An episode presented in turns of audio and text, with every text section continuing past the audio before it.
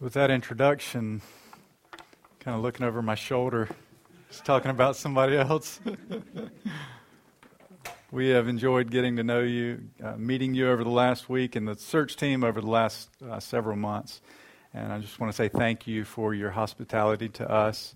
Um, thank you to the search uh, team and the elders for their kindness to us. They, have been so thorough, they've been so kind uh, and generous with us, and so just know um, they have served you well, I think. They've, they've been really good. Um, I look forward to, to getting to know you more uh, in the future. We're this morning going to be in Luke chapter 9. If you can go ahead and turn there in your Bibles. Luke chapter 9. And we're looking at verses 18 to, to 27, going along with uh, what Peter has arranged uh, for you guys over the next few weeks leading up to the crucifixion of our Lord and celebrating his resurrection. And so I pray that I will serve you well this morning with his word. Before we do, let me pray for us. Dear Heavenly Father, as we come before you, we pray that this would be a time where you would work on our hearts by the power of your word, working through your spirit. We pray that Jesus Christ would be glorified in our minds and in our hearts, be glorified in our midst, we pray, Lord, by your word, as your gospel is proclaimed. Please bless your people this morning. For it's in Christ's name we pray. Amen. Over the last couple days, uh, maybe you've seen the ACC tournament going on. Uh, I know not all of you are basketball fans, so I recognize the danger in starting off with a basketball illustration, but I'll go for it anyway. But over um, the last few days, the commercials that have been on, one in particular is an old commercial from like the 90s. It is, uh, you could summarize it with saying, I want to be like Mike. You recognize that? That Gatorade commercial. I want to, I dream that I move, I dream I groove like Mike. And I remember being out in the backyard, sticking out my tongue like Michael Jordan, thinking maybe I would be able to jump like Mike, dunk like Mike. Um, but it, you'll notice in the commercials, all the highlights are of game winning, championship winning shots. You know, it's all the really amazing things that Michael Jordan has done. Of course, you wouldn't expect there to be any negative parts of his life in that commercial. His struggle with gambling or the tragic loss of his father. Um, you don't see any of the, the negative things. And so it, it turns out we don't really want to be like Mike in everything, just in those positive elements, not in all of the negative ways. And sometimes I'm afraid that we do something similar with Christ. We want to be like Christ, but often we only focus on the positive elements of what that means to be a disciple of Jesus. We want to shy away from the difficult things. So we want to be pure like Christ. We want to be holy and righteous and gentle and kind. We long for those things. But what we find in Jesus' teaching on discipleship is that often he focuses on elements that we would be happy to avoid or ignore. Of course, all those positive elements are there in discipleship. But we often neglect Jesus' focus on self denial, on cross bearing, as elements of what it means to be his disciples. Dietrich Bonhoeffer wrote, I'm sure you're probably familiar with this quote When Christ calls a man, he bids him come and die. And that's what we see here in this text. This is Jesus' call to discipleship. In this passage, Jesus locates his identity as the Christ in his suffering, rejection, death, and resurrection, and he insists that anyone who wants to come after him must pattern their lives after his. So, what that person will find in the end, though, is that anything that they may have lost in this life is nothing to what they have gained in Christ. So, the big idea for the sermon this morning is this the identity of Jesus as the suffering, rejected, dying, and rising Christ is the template for our discipleship in Christ. So, Jesus, particularly in his suffering, death, and resurrection, is the template for our discipleship. As Paul says in 2 Timothy If we have died with him, we will also live with him. If we endure, we will also reign with him. If we deny him, he will also deny us. If we are faithless, he remains faithful, for he cannot deny himself. Let's look at our passage in Luke, Luke 9, 18 to 27. Now it happened that as he was praying alone, the disciples were with him. And he asked them, Who do the crowds say that I am? And they answered, John the Baptist. But others say Elijah, and others that one of the prophets of old has risen. Then he said to them, But who do you say that I am? And Peter answered, The Christ of God. And he strictly charged and commanded them to tell this to no one, saying, The Son of Man must suffer many things and be rejected by the elders and chief priests and scribes, and be killed, and on the third day be raised. And he said to all, If anyone would come after me, let him deny himself and take up his cross daily and follow me. For whoever would save his life will lose it, but whoever loses his life for my sake will save it. For what will it profit a man if he gains the whole world and loses or forfeits his soul? For whoever is ashamed of me and my words, of him will the Son of Man be ashamed when he comes in his glory and the glory of the Father and of the holy angels. But I tell you truly, there are some standing here who will not taste death until they see the kingdom of God. Now, as I've, I've enjoyed being able to listen to uh, sermons uh, from Christ Church over the last few months. So I've been able to listen to Peter and I've been encouraged by his messages. And as he said last week, Luke arranges his material geographically. So he begins in the first three chapters with the advent of Jesus. And then in chapter 4, after the temptation of Jesus, there's this shift in geography to Galilee as Jesus begins his ministry of teaching and of miracles.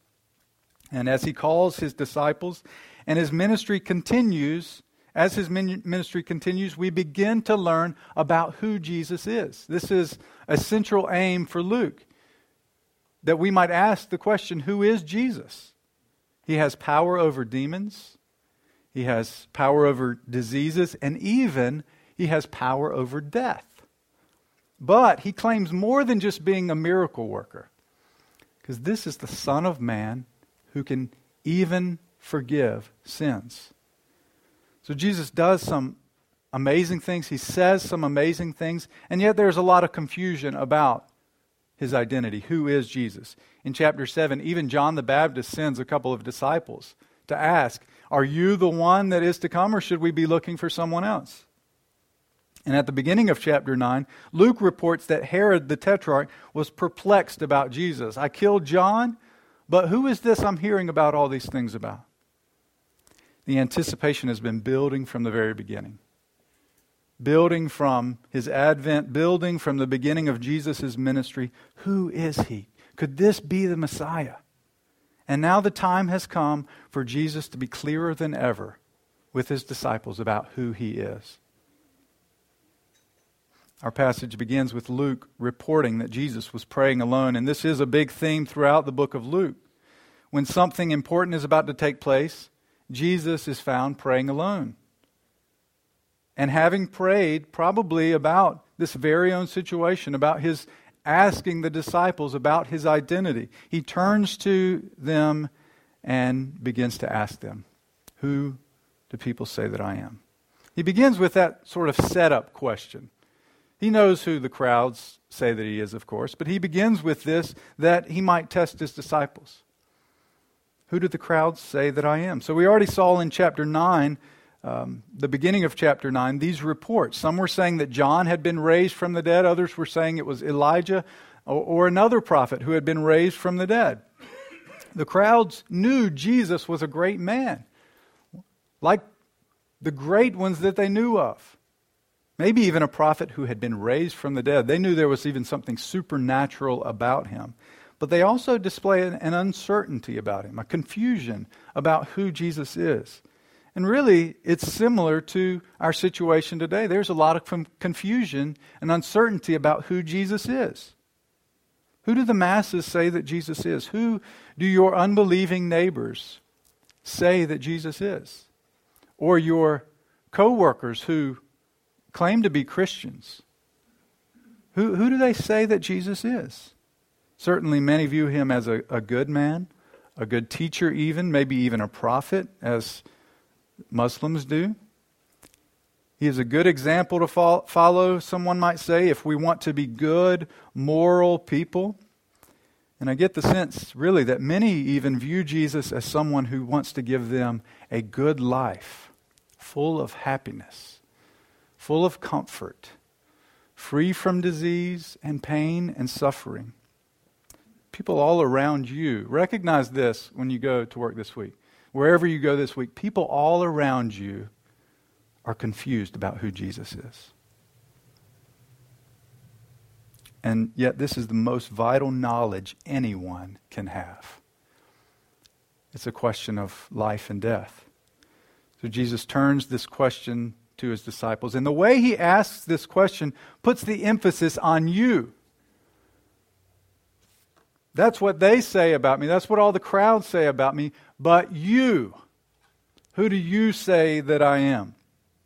And Luke intends his readers to be confronted with Jesus himself as he is asking this question Who do you say that I am? You've heard his teachings, you've seen his miracles, his claims to deity, and his ability to forgive sins. Who do you say that Jesus is? And here we ought to pause and say the question is not what do others say about Jesus? The question is not what do your parents, what does your father and mother say about who Jesus is?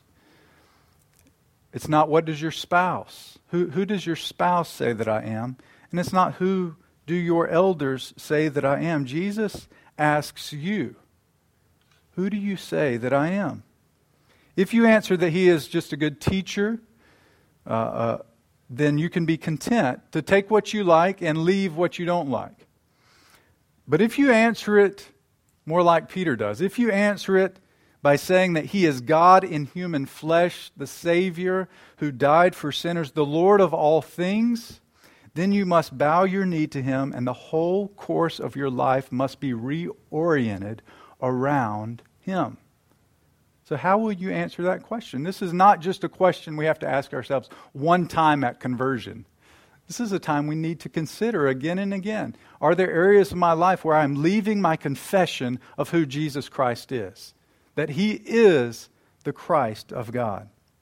That's how Peter answers it in verse 20.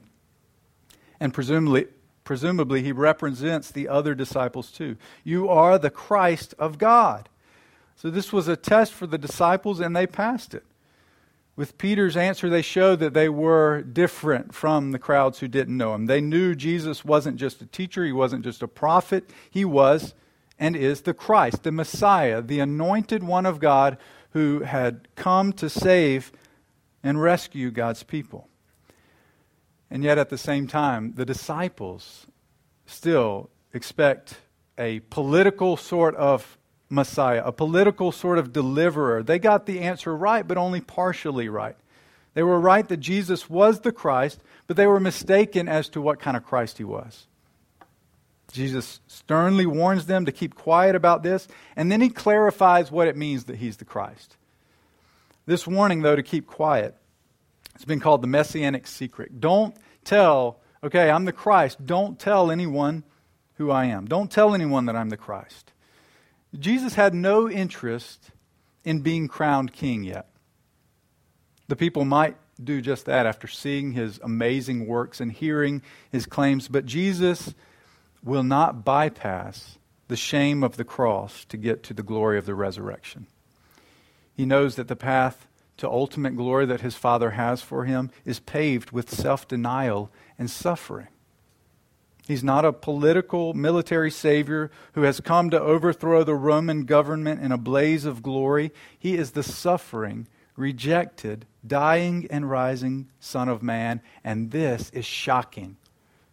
This is shocking to the disciples, to our world too. They, it's, it's foolishness to those who are perishing.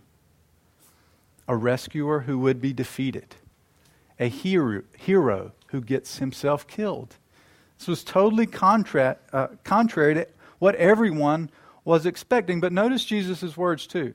He doesn't use the same term that Peter uses, he chooses a different title for himself the Son of Man. The Son of Man must go through all these things. And the Son of Man is Jesus' preferred title for, for himself throughout the gospel.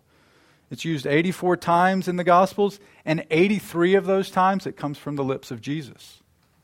All 26 times it is used in Luke, it's Jesus who is referring to himself as the Son of Man. It's a title of authority and dignity, of kingship. If you look back to Daniel chapter 7, verses 13 and 14, it is one like the Son of Man who is presented before the Ancient of Days, and to him was given dominion and glory and a kingdom that all peoples, nations, and languages should serve him. His dominion is an everlasting dominion which shall not pass away, and his kingdom one that shall not be destroyed. This is the title Jesus is using for himself. And with this title, Jesus is claiming that he is so much more than some earthly rescuer of a particular ethnic people. He is the everlasting king with an everlasting ki- kingdom which is made up of people from all nations. And shockingly, he connects this title, the Son of Man, to his suffering and death. Jesus doesn't win by killing his enemies. He is the king who triumphs by laying down his own life for his people the Son of Man must suffer many things and be rejected by the elders and chief priests and scribes and be killed, and on the third day be raised. And really, this is the culmination of what Jesus came to do. This is the climax of his coming, and even a climactic point in the whole story of the Bible. Everything either leads up to this point or flows from this point of the cross. This is none other than what we call the gospel that Jesus suffered and died for our sins and rose from the dead in victory over all the powers of evil. He came to rescue us from our sins and from this present evil age. As the song says, Alas, and did my Savior bleed? And did my sovereign die? Would he devote that sacred head for such a worm as I? He did bleed and die, our sovereign. The King of all creation devoted his sacred head for sinners like us.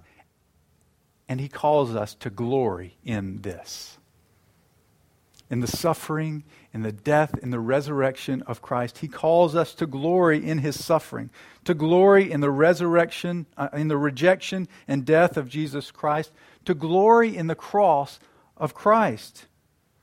What do you glory in? What is it that thrills your soul? As you think about your life, as you think about your interests, is it Jesus in his suffering and death and resurrection? Are you able to say with Paul, God forbid that I should glory save in the cross of our Lord Jesus Christ, by whom the world is crucified to me and I to the world? We glory in the cross because it is everything to us. His death is our life. You know, it must look pretty foolish for people who, are, who don't know Christ that we glory in a cross, a bloody cross. I mean, can you, can you not think about something more positive to think about? Can you not come up with something more encouraging to focus all of your hopes and all of your joy in? This is what we are to glory in, to treasure. Because it is in Jesus' cross that we have the forgiveness of sins, that we have peace with God our Father, that we have His Spirit indwelling us. And as He has risen, we have the promise of a resurrection like His. In the midst of your own suffering and trials, in the midst of your own difficulties, glory in this. Glory in the cross of Christ. Cling to that. This is Jesus' first prophecy of his suffering and death. And he does it two more times in Luke. And as soon as Peter answers that truly that he is the Christ, Jesus begins the next phase of his training for the disciples. He tells them plainly what must take place, and then he begins to show them what this means for their life. their lives are bound up in the identity of Christ and his work. If they wish to come after him, they must count the cost of being his disciples. So now we turn from that question of who is Jesus to this question who are Jesus' disciples? So Jesus now is speaking more than just to his disciples. He extends an invitation to all to come after him. That means to follow him, to be his disciples. And Christ puts conditions, notice these conditions on those who want to be his disciples. Notice the if then statements in verse 23. If anyone wishes to be Jesus' disciple, he must do three things. He must des- deny himself, take up his cross daily, and follow Jesus. So, first, the disciple of Jesus must deny himself. To n- deny yourself means to renounce yourself, to ne- say no to your own uh, selfish desires, your own way of life it means to renounce yourself as the king over your life. You're giving up control to Christ. And this removes the possibility of indifference on those who would consider the claims of Christ. When I was in Romania, um, speaking to a man about Christ and the gospel, he said that he liked to go around to different people and to just find out what they thought about God, just to. It, I, I hope he was sincere in his search of truth, but it almost seemed as if it was kind of a hobby. It's just kind of interesting to see what everybody thinks about God, to see what their views are on religion and spirituality. He had, all, he had found it all very interesting. But I, I hope you notice you can't just find this command interesting. This brings you to a point of decision. It makes a demand on your life. You must deny yourself to become a disciple of Jesus. And what makes this all the more difficult is that we live in an age of self fulfillment, not of self denial. That is the complete opposite, even of what many Christians will say. We are encouraged to fulfill our dreams. People say, uh, have you heard the term YOLO? You only live once. So live this life for everything that you can. Get as much happiness in this life as you can. We swim in the water of self fulfillment, and Jesus comes along and says, Deny yourself. But second, a disciple of Jesus must take up his cross daily. And I'm sure this must have been puzzling for Jesus' disciples. Not only is Jesus going to suffer and die, but he calls his disciples to take up their own cross. Carrying your cross, of course, was something that you did on the way to die on it to be crucified upon it, to be hung on as a means of public execution. This refers not simply to the trials that we face, which are common to life. Taking up your cross refers to the difficulties you face specifically because you are living for Christ. Probably heard the term the Via Dolorosa. It's Latin for the way of grief or suffering. It's a street uh, within the old city of Jerusalem, held to be the path that Jesus walked, carrying his cross each step of the way on the way to the crucifixion. Of course, we don't know the, his exact route to the cross, but it gives us a vivid picture of what Jesus is calling his disciples to. As Jesus had the cross placed upon his back and carried it to his own death this is what he is calling us to. Christian discipleship, as def- defined by Jesus, is taking the Via Dolorosa every day. Notice the progression of intensity there, too. Not only must you deny yourself, renounce yourself, you must die to yourself every day. And third, a disciple of Jesus must follow him. This must have been very real to the people who were around him. Surely he meant at least in one way, that those around him should literally follow him. And in verse 51 of chapter 9, Luke tells us that Jesus set his face to Jerusalem. That means he is determined now that it is time that I begin my course to my suffering and death. So his disciples must follow him there. They must follow him to eat the bread which was his body and drink the cup which was his blood poured out for the forgiveness of sins. They must follow him to the Mount of Olives, where he wept with such intensity that his sweat became like blood. They must follow him to his betrayal and his trial, to where he was beaten and mocked. They must follow him down the Via Dolorosa and to the cross where he was crucified, and they must follow him to the tomb where they laid his lifeless body. And Jesus calls us to this. Jesus calls you and me to follow him, to follow him in his sufferings to follow him in his rejection, to follow him in his death, so that we might also follow him in his resurrection. Like Jesus, we cannot bypass the way of the cross on the way to glory. Before there can be a resurrection, there has to be a death. But of course, the problem is we don't like that too much. We don't like suffering. Much of what we do every day is to avoid suffering. Why would we want to pursue suffering with Christ? And Martin Luther says when we do that, when we strive to avoid suffering with Christ, what we're actually doing is forgetting the cross. He says, It is astounding that the cross of Christ has so fallen into forgetfulness for is it not forgetfulness of the cross when no one wishes to suffer, but rather to enjoy himself and evade the cross? You must personally experience suffering with Christ. This temptation to self preservation to avoid suffering comes both from within us and from without us. From inside of us because we love comfort and ease and convenient. We love being able to open up our phone and get our mail and text, and we love the conveniences of this day.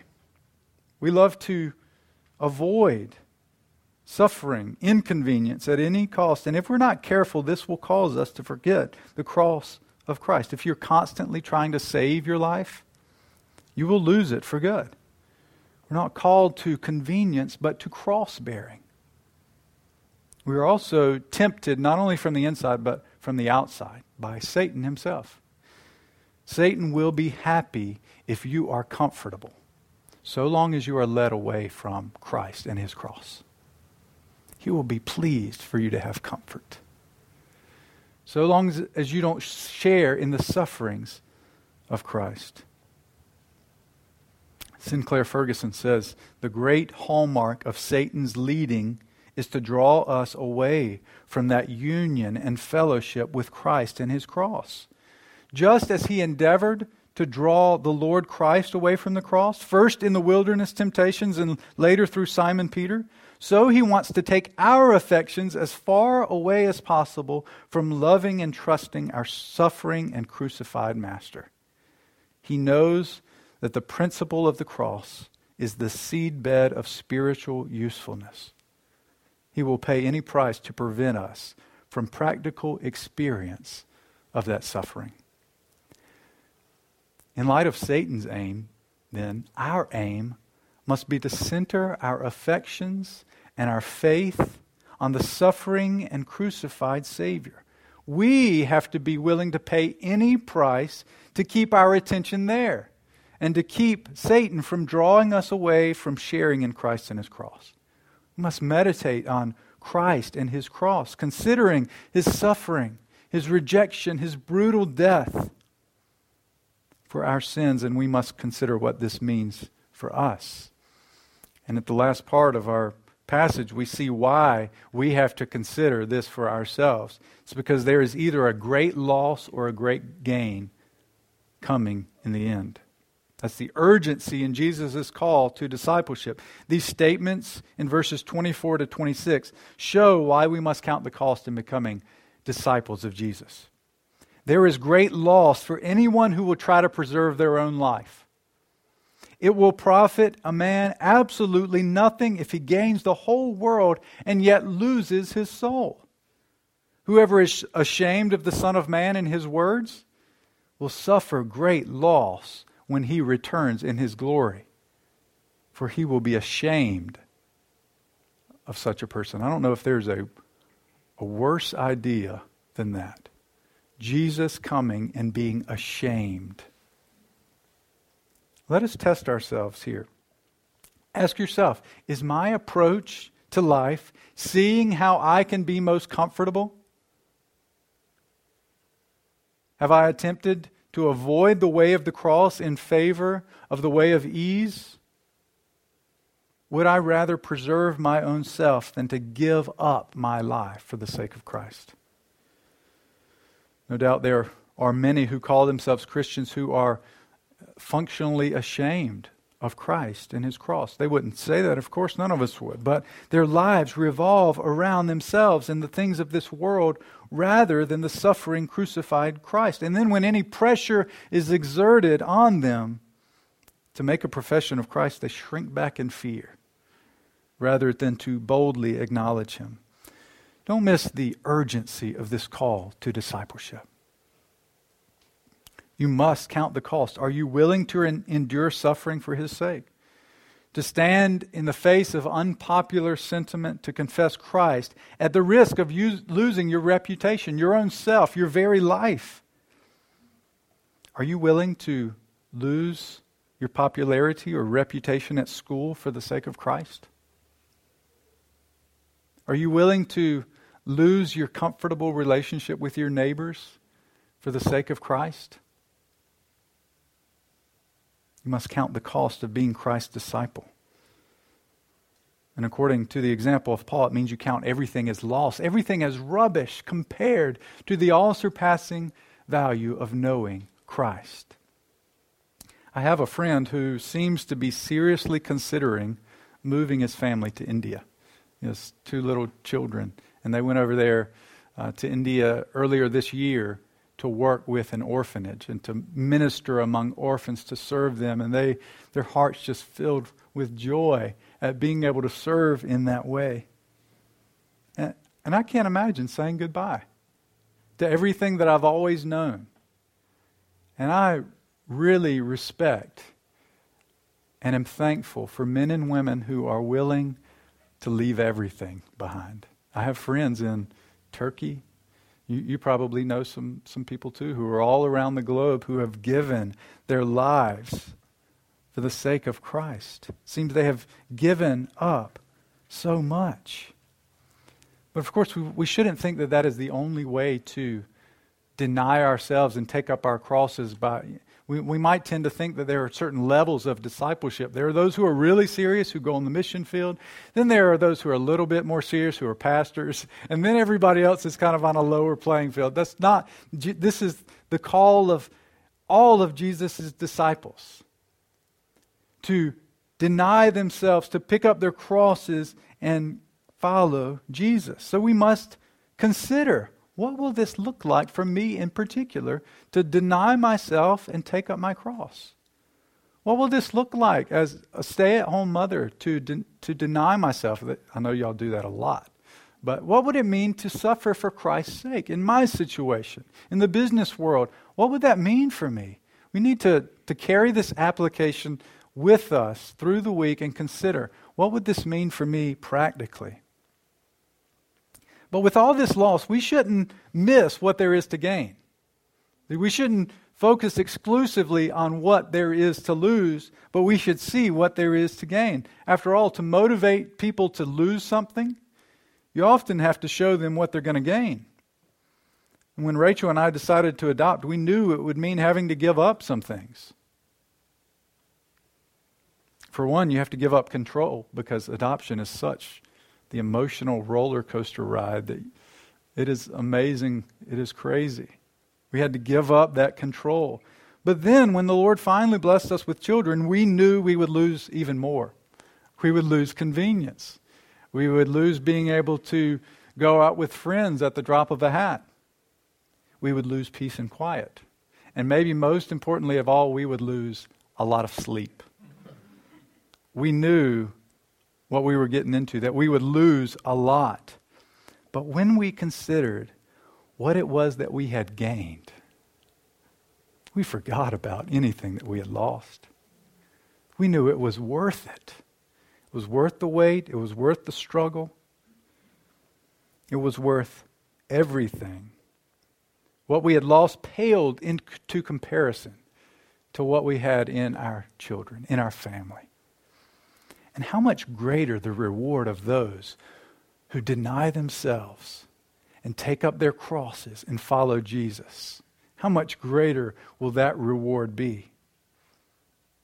Those who lose their life for the sake of Christ will actually gain that which is truly life. Those who give up the whole world and everything in it so much, in that they will find they have gained a treasure far, far greater than anything this world could offer. Christ. Eternal life with perfect communion with your Savior. Those who gladly acknowledge Christ, not shrinking back in fear, when Christ comes in all his glory, to them he will give his affirmation and acknowledgement before the Father. If there's nothing more terrifying than Jesus coming in all his glory and being ashamed of you, there will be nothing more rewarding than Jesus coming and affirming you before the Heavenly Father. Remember that in suffering for the sake of Christ, there is great blessing. Just as Jesus said, Blessed are you who are poor, for yours is the kingdom of God. Blessed are you who are hungry now, for you shall be satisfied. Blessed are you who weep now, for you shall laugh.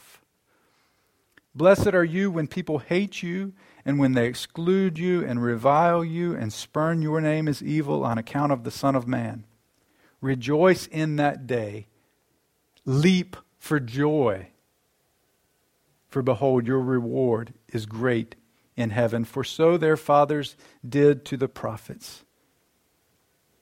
Leap for joy when you suffer for Christ. This is the reward that we have before us Christ Himself. Jesus is the suffering, rejected, dying, and rising Son of Man, and this is the template for our identity in Christ. But that's not all it is. Jesus' work for us actually also enables us and empowers us to do the very thing he commands. We will not become better, better followers of Christ simply by more rigorous self denial and asceticism. We will not become better followers of Christ by our own white knuckled self denial. We will only become better followers of Christ as we first meditate on his own sufferings for our sake.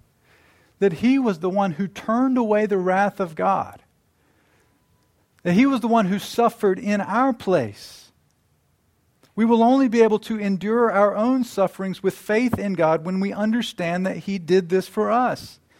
What brings us close to God is not our work for Him or our devotion to Him or our self denial for Him.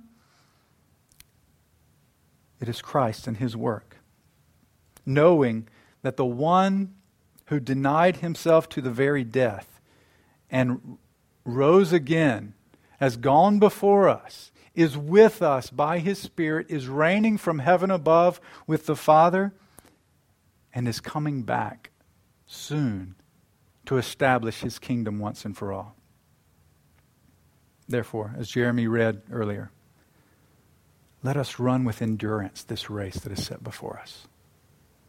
Looking to Jesus, the founder and perfecter of our faith, who for the joy that was set before him endured the cross, despising the shame, and is seated at the right hand of the throne of God.